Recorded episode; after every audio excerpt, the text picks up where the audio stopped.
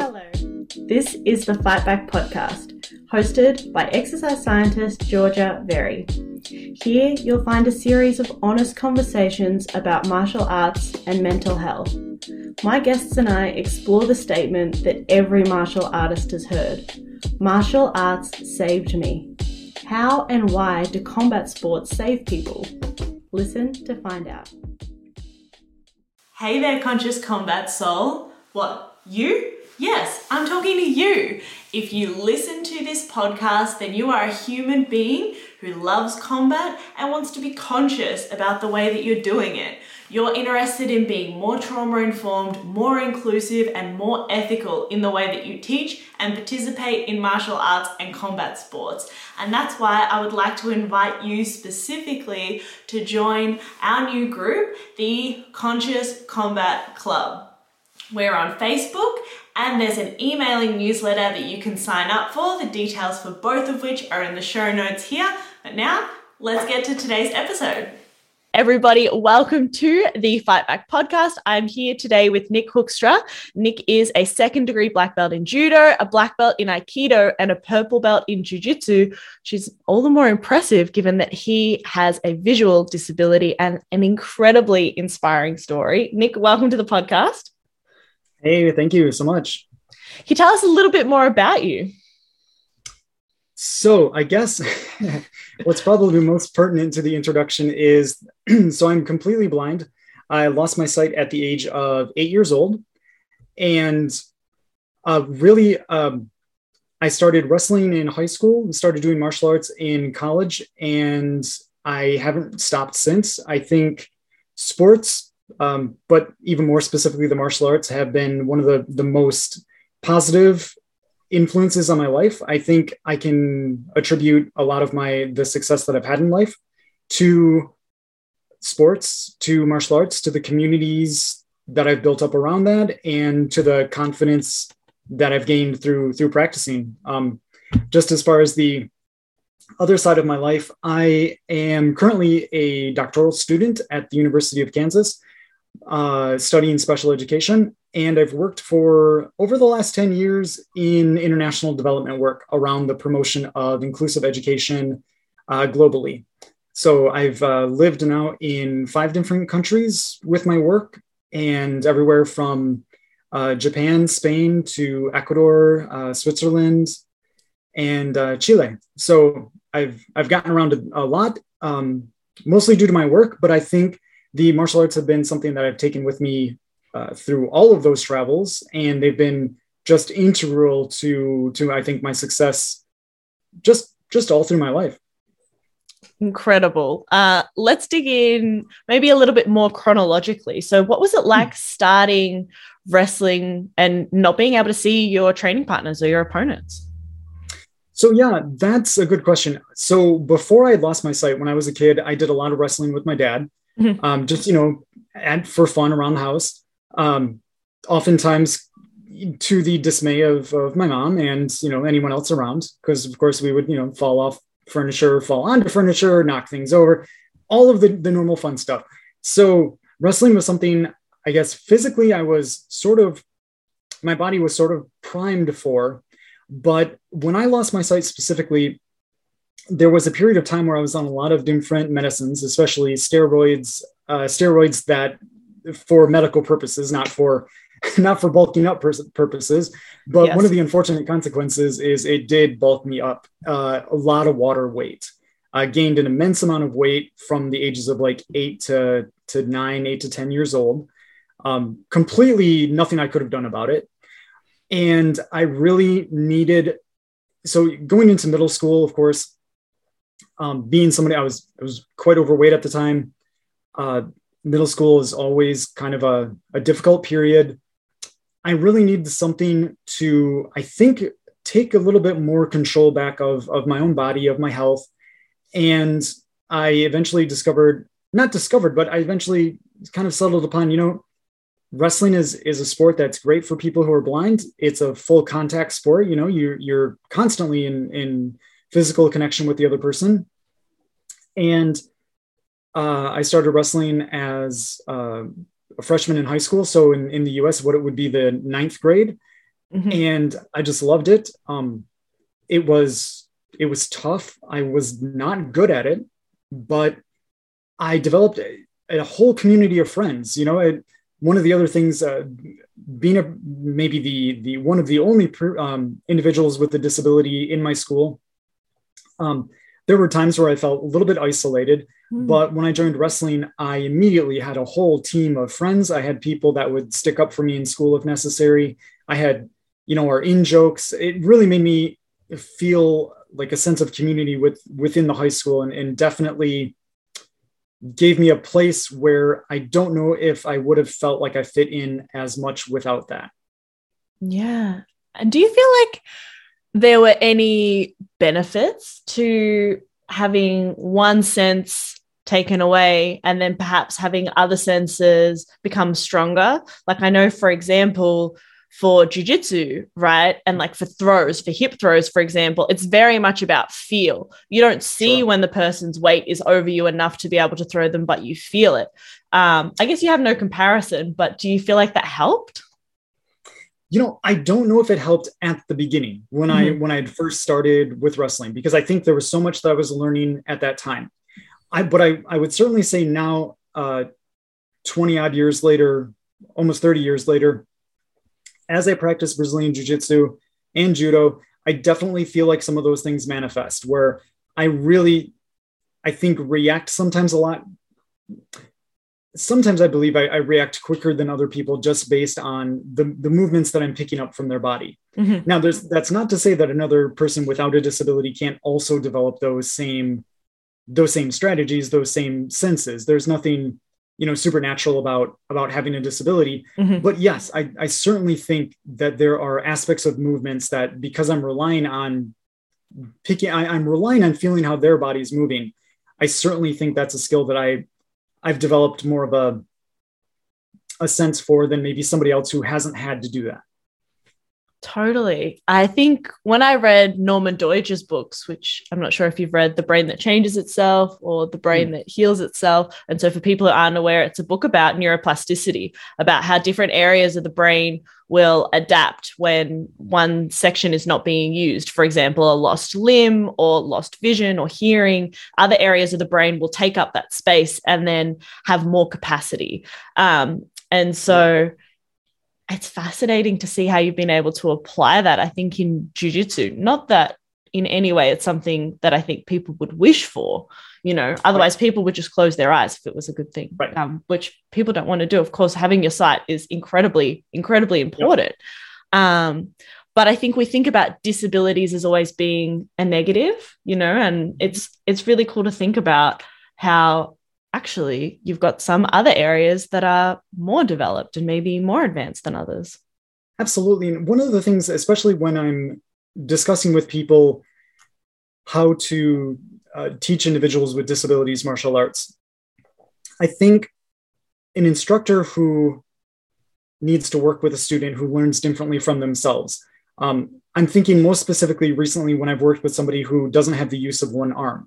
Mm-hmm. When I'm working with that person and trying to adapt a technique in Brazilian Jiu Jitsu with them, you start to look at that technique in a different way. And you, you know, as the in person instructing at that moment, I think can really it's an opportunity for you as well to to learn a different aspect of your art or even to learn an, another way to do a technique. Because I mean, any of us can can come across today in, in Brazilian Jiu-Jitsu, for example, if if the night before we we maybe had a bad roll and our elbow is bothering us. Mm-hmm and the next day we're we're in that situation where man i just don't have the the force right now with my with my elbow hurting. You know maybe you have that that different way of doing a technique because you've worked through it with somebody who's not using an arm. So it's it provides an opportunity i think even for a, a fully functioning individual to and I, and I put that with air quotes but you know it's an opportunity for somebody who doesn't have a disability or who doesn't have some sort of impairment to learn a new way of doing techniques, to learn a new way of teaching, to learn a new aspect of the martial art that they maybe hadn't considered or approached yet. Definitely. Yeah, that really resonates for me. I broke my collarbone maybe two years ago. And when I returned to training, I could only really do passing and I had to be, you know, very light and actually obey flow rolling Whereas I think before that, I was very much like, yeah, we're going to flow roll, but um, you know, you would force positions, and when you have no option, you can't roll over that particular shoulder, for example. You start to see other pathways that you could take. You know, the tree branches out in a different direction, and then you have all these new options, which is really valuable. It's really, really, you know, it's a great perspective to have. Absolutely. What other things have you learned, both from your personal experience growing up learning wrestling and then, you know, judo and jujitsu and aikido, and also your professional experience working in inclusivity that you can relay to other coaches as advice for working with people with disabilities? Sure. One of the, so I'm going to divide this into two parts. I think mm-hmm. on one hand, there's advice that I give to people with disabilities who've never tried a martial art, which is mm-hmm. to say, I really think that the martial arts can lend a lot to individuals with disabilities, especially when it comes to, to physical mobility, when it comes to just uh, familiarity with our bodies and how to use it. And the, the biggest point with this is don't try one martial art, decide you don't like it, and give up on all martial arts, because I think there is a martial art for for every individual if you search it out. Mm-hmm. I definitely don't always recommend judo to the same people that I might recommend Aikido to or Brazilian Jiu Jitsu to, because each person's going to, you know, it's like it's like a flavor, right? Each person's going to find the flavor of martial arts that that works for them that they like the most. So I don't necessarily think Brazilian Jiu Jitsu is the best thing for everyone, although I I do feel that BJJ is maybe one of the the most well-rounded martial arts for individuals with a wide range of of disabilities. Although somebody with autism, maybe that's not going to be the case because mm-hmm. a lot of physical contact is probably not going to be the best option. And that's where you can get into something different, like a, a martial art, like a karate or a taekwondo, where maybe there's not as much full on physical touching all the time. So, on that side, I think the, the martial arts really lend, a, they have something to offer people with disabilities, especially there are a lot of statistics that people with disabilities don't get as much exercise. Um, so on one on one hand, it's a health thing, but even for me, I think doing the martial arts have just given me better balance, which mm-hmm. is important when I'm walking around. It's it's super beneficial when I'm walking on um, uneven uneven terrain. Um, I do a lot of hiking now, and I really think the balance that I picked up uh, practicing Aikido and Judo have really helped me be able to just manage, you know, rocky paths when I'm hiking up a mountain or something like that. And also just the muscle strength to be able to, to do that as well. So that's on the one side. But on the other side, as far as you know, advice for for coaches, for instructors, it's a lot of, you know, I, I have a whole list of, of tips that I that I've kind of put together over the years. Um, and a lot of it just boils down to you know communication is is mm-hmm. really like the biggest thing and the same type of communication does not work with everyone and we can be looking at if you're working with somebody who is visually impaired uh, in the case of brazilian jiu-jitsu you can oftentimes use that person as your uke it would be the japanese word that we give it your your demonstration partner mm-hmm. That way, when you're demonstrating a technique, the person with the visual impairments receiving it directly while other people are watching. That's fantastic. Can't always do that because you know any as any good instructor knows you you use different people according to the body type that you want to want to make a point with you want to spread your your teaching out as best as you can um in that case you know you have to make sure that you have a trusted member of the of the club that can work with the person to make sure mm-hmm. that they're getting the you know the the technique taught to them uh, in a clear way. That's communication when we're talking about somebody with a visual impairment. If we're talking about somebody with uh, hearing impairment someone who's deaf or hard of hearing then we we want to be you know speaking in their direction. We want to make sure that they're close enough that if they have some limited ability to hear that they're close enough to hear um, if not, then that you're facing them so that they can, if they can lip read, that they're able to see that, that they're able to see clearly the movements that you're doing. And then it's also a point of making sure, like, do we have, is there a lot of, is there a loud background music that's playing? Because a lot mm-hmm. of, a lot of gyms like to have background music. That's super distracting if you're relying on your hearing. It's super distracting if you're somebody who's overly sensory stimulated. Mm-hmm. A lot of it all of this, all of this breaks down into questions of communication. And that's just a that's something that instructors have to navigate. And the best way to do that is talk to the if you have a, a class with an individual with a disability, the best way to, to figure this all out is to speak with them, uh, to go into it with an open mind, mm-hmm. and also not to put them on the spot in front of like a large group of people. These are things that you can talk about off the mat in preparation after after a class. You know, see what worked, what didn't, and it's you know it's also that open-mindedness about you know knowing that people's within people's with disabilities are capable of learning martial arts are mm-hmm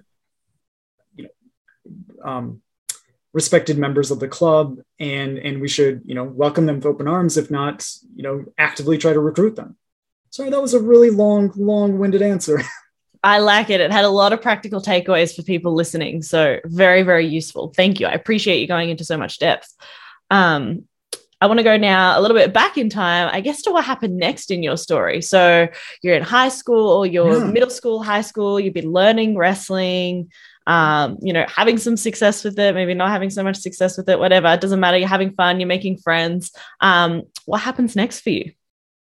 So when I went to college, I really needed some sort of activity. I wasn't uh, I, I, wasn't at the level where I really wanted to, to have the time commitment of college wrestling because that is just a huge time commitment. Mm-hmm.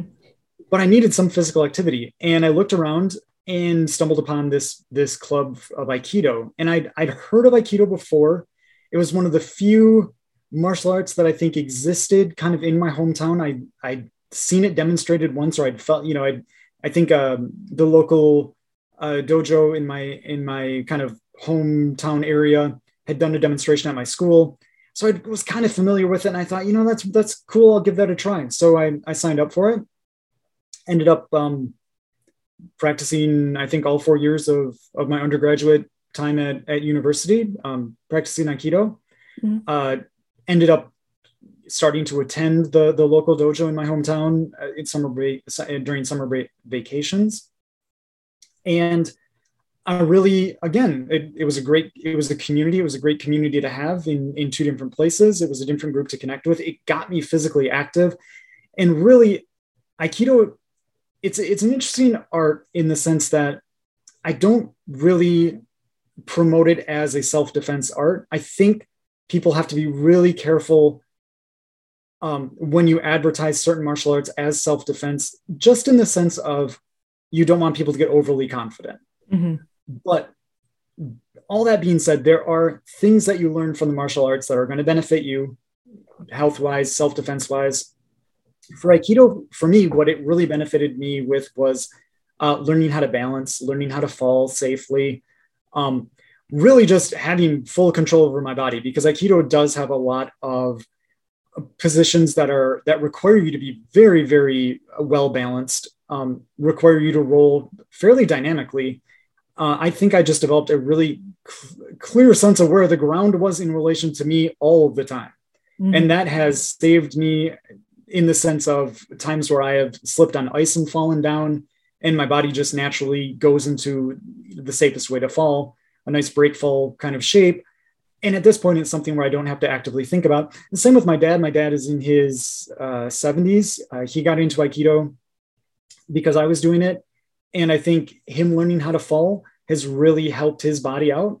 He no longer practices, but some of that still remains in the in the kind of memory that, mm-hmm. yeah, you know, you slip on something, you're you kind of naturally fall to the side. You naturally use your arm to absorb some of the some of the um, momentum. You know all these things. So yeah, so after high school, that that first kind of step was was learning Aikido, and I stuck with it for I think more or less ten years that I was practicing. Wow! And was there some overlap with judo then? There was. I ended up starting judo because I started to work abroad. I taught English abroad in Spain and then Japan. Mm-hmm. And when I went to Japan to teach English abroad, I was um, very soon, I think within a month after arriving, one of my neighbors who knew that I had been a, uh, been a high school wrestler and knew that I was interested in Aikido said, you know, if you did wrestling and, and you do Aikido, you know, you might like judo. Why, why don't you come along with me? I'll take you to the to the local club Mhm. and we'll see if you like it. And I went, I loved it. I just thought it was so much fun. And especially in Japan, Japan is not the easiest country for foreigners to, Mm. to become a part of the community. Um, I think there's a pretty high bar for, for becoming a member of a, of a community in Japan, except for your local martial arts club. You know, judo. Um, I've heard people say the same thing about karate. Yeah, I walked into that dojo. They had I don't think anyone there had ever worked with somebody with a visual impairment. But from that day forward, I had, you know, friends in the city at, you know, in, in every different profession. I had friends who were security guards, who were firefighters, who were police officers. The instructor of the dojo, and I always, I just, I never forget this. The instructor of the dojo said, Nick, you know, you're a foreigner here. If you ever have any problem at all while you're here, you know, we've got somebody that can help you because we've got people everywhere. You know, and it's just that's part of that community. And that's when I really saw the kind of the strength of that. Um, martial arts just they link you with people that you wouldn't necessarily come across in your daily life. Uh, there was I don't know if anybody else in in my judo club in Japan, you know, were necessarily teachers, but there were there were every other type of person. So it was it was fantastic. It exposed me to people I would have never met otherwise. Yeah, it's a common thing you hear people say about martial arts. I think um Roger Gracie might have said Ah. it famously as well too. Yeah. Definitely one of the Gracies have. Yeah. Um, in some of their interviews in Rob Drysdale's book, spoken Okay. about how you know on the mats you're going to have people you know rich, poor, from different racial backgrounds, you know, different types of Mhm. abilities, people that you wouldn't necessarily talk to at all, but you might even have some disagreement with day to day. But we put all that aside to be able to step onto the mats together and how much that helps us grow as human beings to be able to look past maybe prejudices and different experiences to see that, like, at the end of the day, once we slap fists or, you know, whatever it is, depending on the style, we're all just humans. And that being said, that's an awesome segue into something else I'd like to share with you in, in the Mm. audience is that after I've been training judo for around two years, um, I was kind of ending the time that I was planning on, on working as a teacher in Japan. And I was really interested in going a little bit further with the judo. And one of, well, at, so my, my instructor at the time said, you know, there's, there are full-time judo um, programs here for foreigners. So he put me in contact with uh, Nakajima Sensei is the is the man's name. He's a, believe he's an eighth dan. He's an 8th Mhm. degree black belt in judo, eighth degree black belt in karate as well, I believe. The most kind-hearted, fun uh, man I, I've ever met. Um, my, my judo instructor put me in contact with Nakajima Sensei, and uh, on a trip to Tokyo, I visited Nakajima Sensei. And Nakajima Sensei, the first words out of his mouth were, um, "Touch my ears; they're like potatoes. Isn't that great? You're going to be great. Hey, I want you to go to this, you know, judo university in Katsuura, which is in the Chiba pre- prefecture in Japan. I mean, the, the man basically just like already had a plan for what he wanted me to do but just like I love the fact that the first thing out of his mouth was like, "Hey, it's so great to meet you. My ears are like potatoes." yeah. it was just like all these things they were flying at me like, "Oh my goodness! Like, what is this man doing?" Or I think I think one of his things were like, "Are you blind? That's great! Like, cool! Like, I love that attitude. Like, I'm blind. That's fantastic."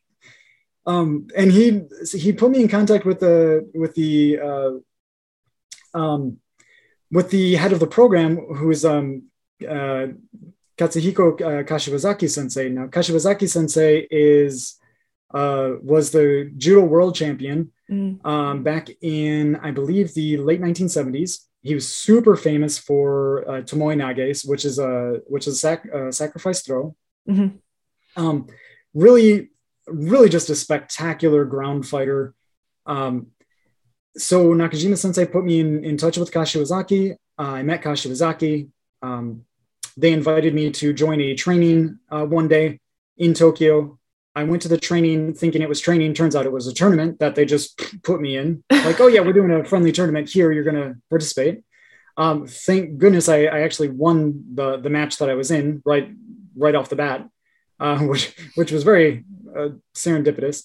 Um, afterwards, I said, oh, "Thanks, Kashiwazaki. Like I'm going to apply to your program. Uh, hopefully, I'll see you next year." He, he just kind of said, "We'll see," um, because that's the way he was, and uh, I ended up going to the program.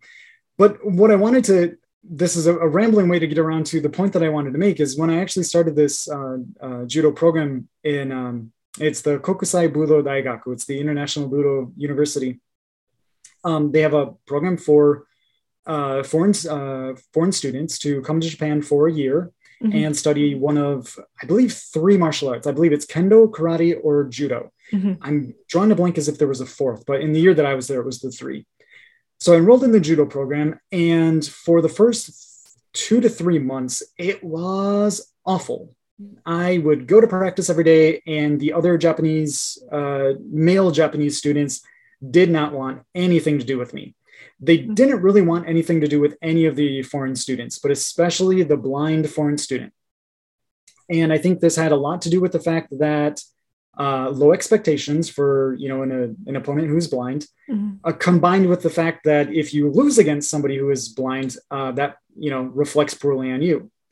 So I spent a good two months of my first year there, or my my year there in the program, um, standing on the side of the mat, uh, trying to get any anyone to spar with, um, largely only sparring with the other foreign uh, students, and I went and spoke to Kashiwazaki sensei about it, and Kashiwazaki sensei said, Why are you bothering with, with the men? Come and train with the girls' team. And I said, Okay. And he said, The, the, the women's team of judo, uh, these are women who are used to being discriminated against. Mm-hmm. Um, they know what that's like. They don't care who you are. Uh, they don't care that you have a disability. They're going to kick your ass. And I said, okay. And I went and uh, started training with the, the women's team and they were intense. They were they were monsters. You know, they there was no holds barred in the sense of uh, they train extremely hard, much harder than the men. Uh, they there were they they did not uh, hesitate to to do their best to throw me, uh, to submit me. I think it really improved my judo. Uh, it was a very different style because a lot of the women there uh, used much more technique over over just pure strength. Mm. I ended up training with them for, I trained with them on and off for the rest of the year. Um, got a fantastic photo with their entire team at the at the end of the year. Uh, and then a couple months later, I, I entered a tournament and won five matches against other men uh, in a row. Um, and then Kashiwazaki the next day gave me a belt with his name on it. So I now have my black belt is Kashiwazaki's belt. Um, something that I think very few people have. Um, and he was just so happy that I, I, think more more than happy that I won matches or earned my black belt. I think he was just happy that I beat a bunch of other men. That is an incredible story. I'm so happy that segue led to that. And you know, I think it's such a huge thing for for women in combat sports, you know, to struggle with a similar thing, right? Where men don't want to roll with you because you don't want to lose to a girl um, that's embarrassing, similar, right? Or they're like, oh, I don't want to break you because you're mm-hmm. a girl. And it's a little bit of both at the same time. And so you find that, yeah, there's a lot of avoiding eye contact um, type of thing. And we're really fortunate nowadays that there are, there's a lot more um, representation in martial arts. You know, there are much more women on the mats. Uh, it looks very different to how it looked, you know, 10 years ago of being mostly white men uh, fully able white men training. It's uh, very different. And so now you can, you know, roll with people who do look similar to you and it's a little bit easier, but there's definitely still um, a lot of that. So I think it's an incredible testament to your character too, that you were like, yeah, I'm going to go train with the women. Like, um, I'm down for that, you know? One of, one of my philosophies has, has long been that especially any, anyone who is in a position where they face discrimination or exclusion. Um, any anything that we can do to promote inclusion for others, whether that be promote inclusion for other people like ourselves or promote inclusion for people that are that are you know in another situation from ourselves anytime that we're promoting inclusion we are benefiting everyone including ourselves you know whether or not whether or not you know i'm talking about promoting the same so for example um, training with with the women's team you know if i'm promoting more inclusion of women in sports that's going to help me in the end. If i'm if my you know if i'm promoting like uh, politics around you know better rights for people in the lgbtq community that's mm-hmm. going to benefit me. Because inclusion i think is just something that is widespread in in I, I don't see inclusion as having parts. I see inclusion as everything yes I think that's such an important point to make. I have definitely run into my fair share of gym owners um, who see that they have a niche market, which is, you know, white cis men who are drawn to martial arts and they've got a marketing formula that they feel like is kind of down and you know their gym has steady membership or maybe like some sort of steady growth and they're like well why would i invest the time in people who it doesn't even seem to me this is the, always the the rhetoric is it doesn't even seem to me like women or you know people from the lgbtq community or you know people with disabilities are interested in doing martial arts and it's just not true. But that's the perception right? And the reality is is that once you get past perhaps a small dip then the fact that you tried to create a more inclusive space you know means that the longevity of your club is so fortified. It means that as our community thankfully continues to evolve and grow and i really hope move away from power over structures then mm. you're going to be set up to have a thriving community whereas everybody else is going to be like oh i could go to this gym where like they're really friendly to everyone and everyone's included and even though like you know i feel okay here i want to go there because like that seems like a really nice environment to train in they kind of go hand in hand no my I, it, it's something that we've seen where i train brazilian jiu-jitsu now is that you know if you if you walk into a club as somebody who is a person of color, somebody who has a disability, somebody who is black, somebody who, uh, or, or a woman, for example, if you walk into a club and see a whole room full of white cisgender men, it's probably not going to see the most welcoming environment for you. If you walk into that same club and see that there's a mix of people, a mix of genders, a mix of colors, that all of a sudden becomes like, hey, you know, maybe this is a place for me.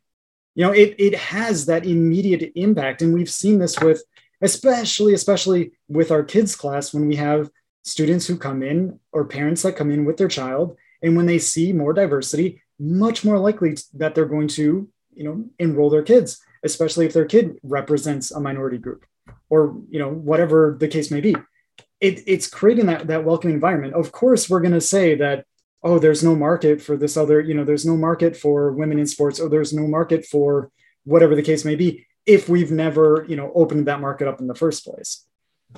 Yes yes. A absolute men. I very very loud and clear I support everything that you're saying. Um and i think we're in a good place you know a better place than we have been in. The world is definitely improving in that space. Yeah no just just today i saw this is super cool. Um my wife was uh was i think she was on twitter or i don't know where she saw it but um right now with the uh, the large large uh, jiu-jitsu tournament that happens in Abu Dhabi. Mm-hmm. Uh, this next uh, this next uh, tournament, it, they they have um, the Paralympics. Uh, um, they have the Paralympic categories of disability all uh, represented within the tournament now. Um, I think they said it's the I don't know if it's the first time or the first time in in recent years, but so now in the jiu-jitsu tournament there will be categories for um, people with varying types of disabilities, um, everything from amputees to visual impairments to hearing impairments. So um, it's great to see that at such a large tournament. Now I'm also 100% a fan of, you know, I, I compete with with other people who do not have disabilities as well as with people who have disabilities. So I don't necessarily think that we always need those categories, but I also think it's cool to have those categories and have that flexibility to be able to, you know, if you're somebody who's competing, to be able to compete within one of those categories or not.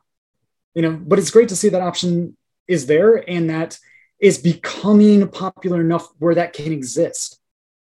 Absolutely. It's great to see that the option is there. And also, there are going to be champions in all of those divisions, right? And they will therefore get exposure on social media. So then people can see representation of someone who, you know, is similar to themselves competing and winning. Whereas, you know, it, it might seem like a really big thing to think, okay, I'm going to compete against able bodied people when you don't have a model for that that's even possible. But Absolutely. you have representation that's so, so meaningful. I love that. That's fantastic news. I'm going to try and find that on social media after we get off. Yeah, no, it's great. I get if I if um I can try to ask my wife where she saw it, and I'll, I'll try to forward it along as well. Please, please do. Um, and while we're on the topic of Brazilian Jiu Jitsu, so you were like in Japan training judo, um, and then when you're like, the next logical step is to take it fully to the ground. Absolutely. Um, one of the things that I noticed was there's a couple of reasons. Uh, so there was a great um, club in Tokyo that is the it was called the Newaza Kenkyukai Ken uh, Newaza Kenkyukai I believe it's called. Mm-hmm. Um, it was a ground fighting. It was so purely ground fighting club. It was a judo ground fighting club. Um, so you know we on weekends I would sometimes go and train with them, and I got a lot more exposure to the ground fighting.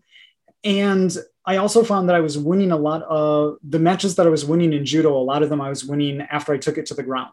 Mm. So I thought, you know, I'm really kind of interested in this, you know, in, in um, exploring the ground fighting side of judo a little bit more, and combine that with the fact that uh, unfortunately here in the U.S. judo is just not as popular in smaller towns and cities.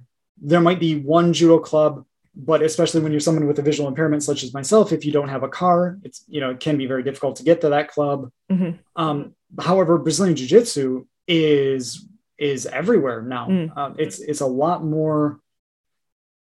Um, oh, what's the word I'm looking for? Not inundated because that sounds like a that sounds like a, a negative connotation, but it it's just much more rep- represented now uh, mm. nationally in the U.S. So it was super easy to find Brazilian Jiu Jitsu clubs, and it's been super easy to find them as I've moved uh, to different cities. So um, kind of a combination of those two factors of just really enjoying the ground game and the ease of finding places to train the past um yeah i guess now the past six years i've been primarily focused on uh, on brazilian jiu-jitsu and then supplementing it with judo whenever i can or introducing it into the clubs where i'm at. Um, here in my current brazilian jiu-jitsu club we've done friday night judo classes or we'll we'll do some judo training on on the weekend on a sunday.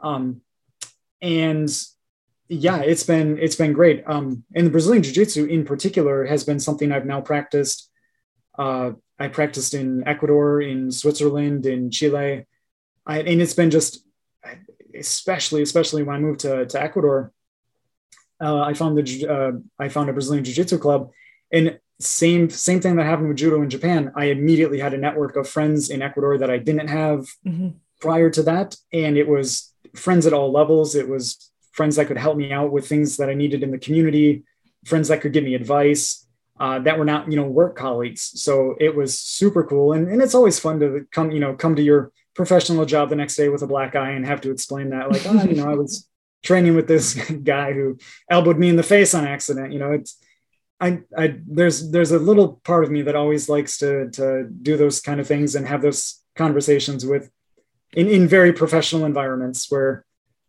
perhaps that's not expected oh, that's so funny. I have very similar, except that in all of my professional lives, nobody would expect anything less than for me to have a black eye or some kind of a nice. bruise. Well, yeah. yeah. Maybe, maybe. I don't know. Uh, yeah, I it, it, could go either way, but I think yeah. I've designed it pretty well. That, that that's the expectation. But yeah, I found the same thing. Like I've been to Indonesia, to Thailand, Japan, um, and you can just find a club, step on the mat. And even if there's a language barrier, you know, we all speak movement. I think that's one of the really mm-hmm. beautiful things too.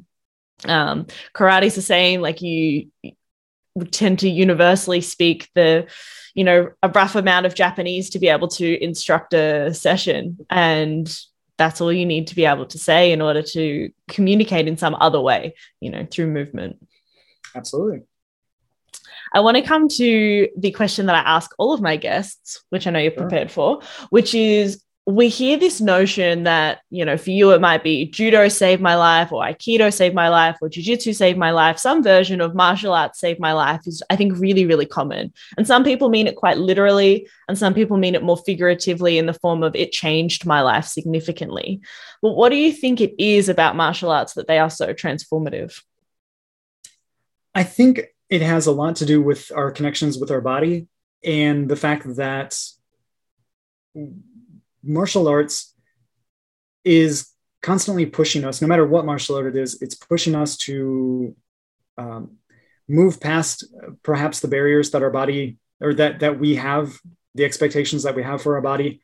Uh, it's helping us exercise, which is always good for health. It's good for our mental health. It's good for our our physical health.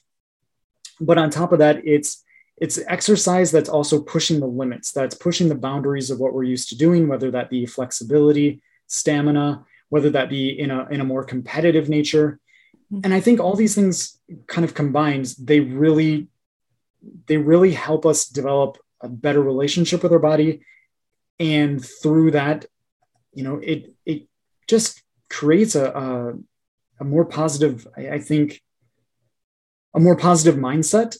And on top of that you know exercise you're releasing endorphins. It's a good feeling. There's so many other related kind of benefits with having a place having a place where you feel welcome having a community. I think it's just a combination of all these factors where it really it can save your life in the sense that it can make your life more valuable. Mm-hmm. uh, it can save your life in the in the sense of the skills that it's teaching you.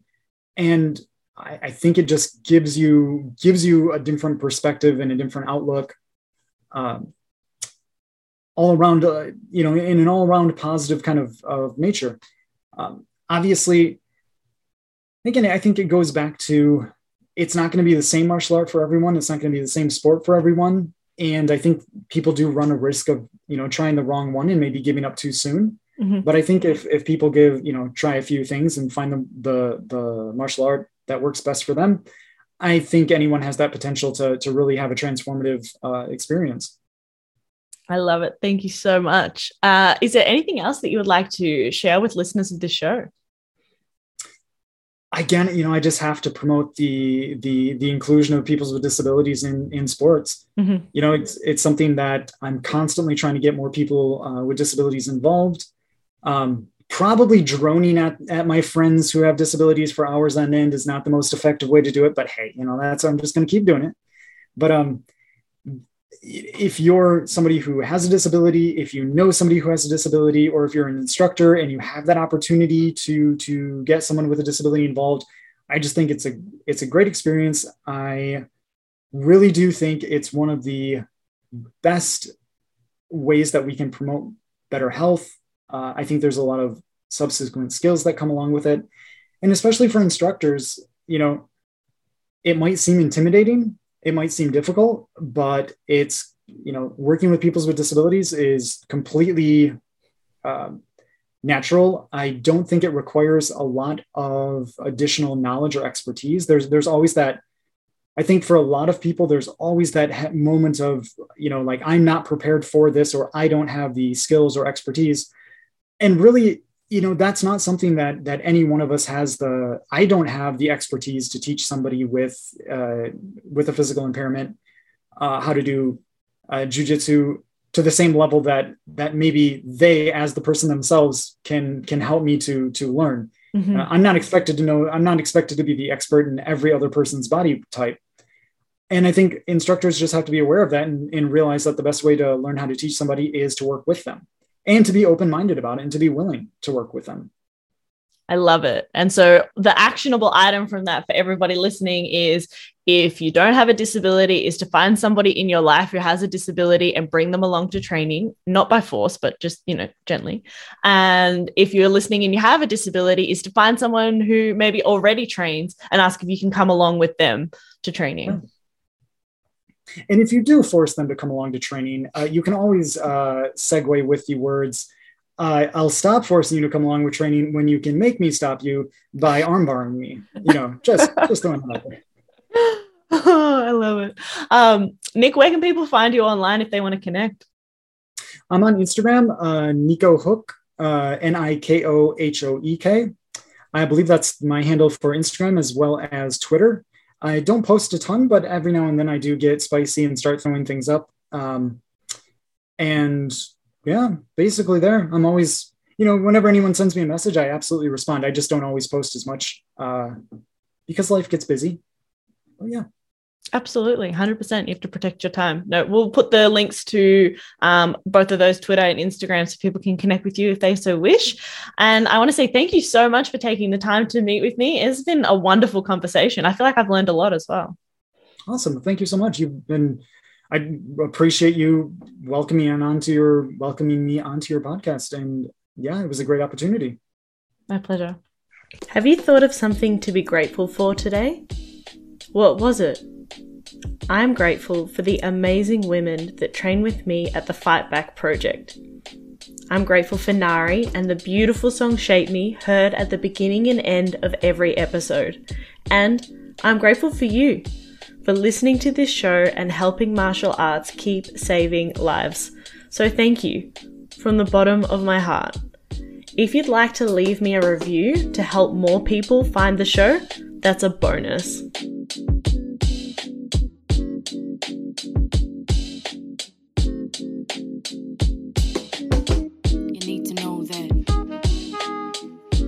Shapes me but me.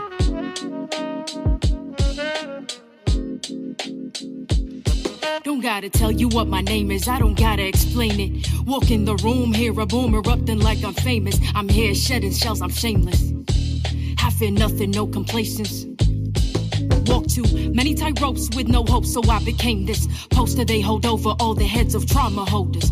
You don't need to know my history, I move boulders. Atlas shrug, cause I lifted the weight above his shoulders. No pretense of defense, move first like chess soldiers. This goes deeper than empowerment, cause huh, I'm the one that power it. Physical meets mental challenge me to keep devouring. If I can't change the scenery, at least I change perspectives. No longer isolated, but elevated and selective. Darkest places become beautiful spaces. This is where rage meets patience, meets power meets gracious meets. We're so glad you came and the feeling is contagious. When you the walking impact of intended bad intentions. When you the manifesting of collecting all their tensions. You the soul and body hold it all and still remember. But I'm a work in progress, testament to all contenders. Forgot what it was like to have control over self. Forgot what it was like to be the one in charge. Forgot in my reflection I could see all my wealth. Forgot that with my bare hands I break all these bars, barriers and obstacles. They can't cage me. They can't chronicle all my, experiences and reduce them to appearances. When I was truly beaten, gave myself clearances to fall down, mess up, and get myself back up. I'm not looking for clovers cause I don't believe in luck.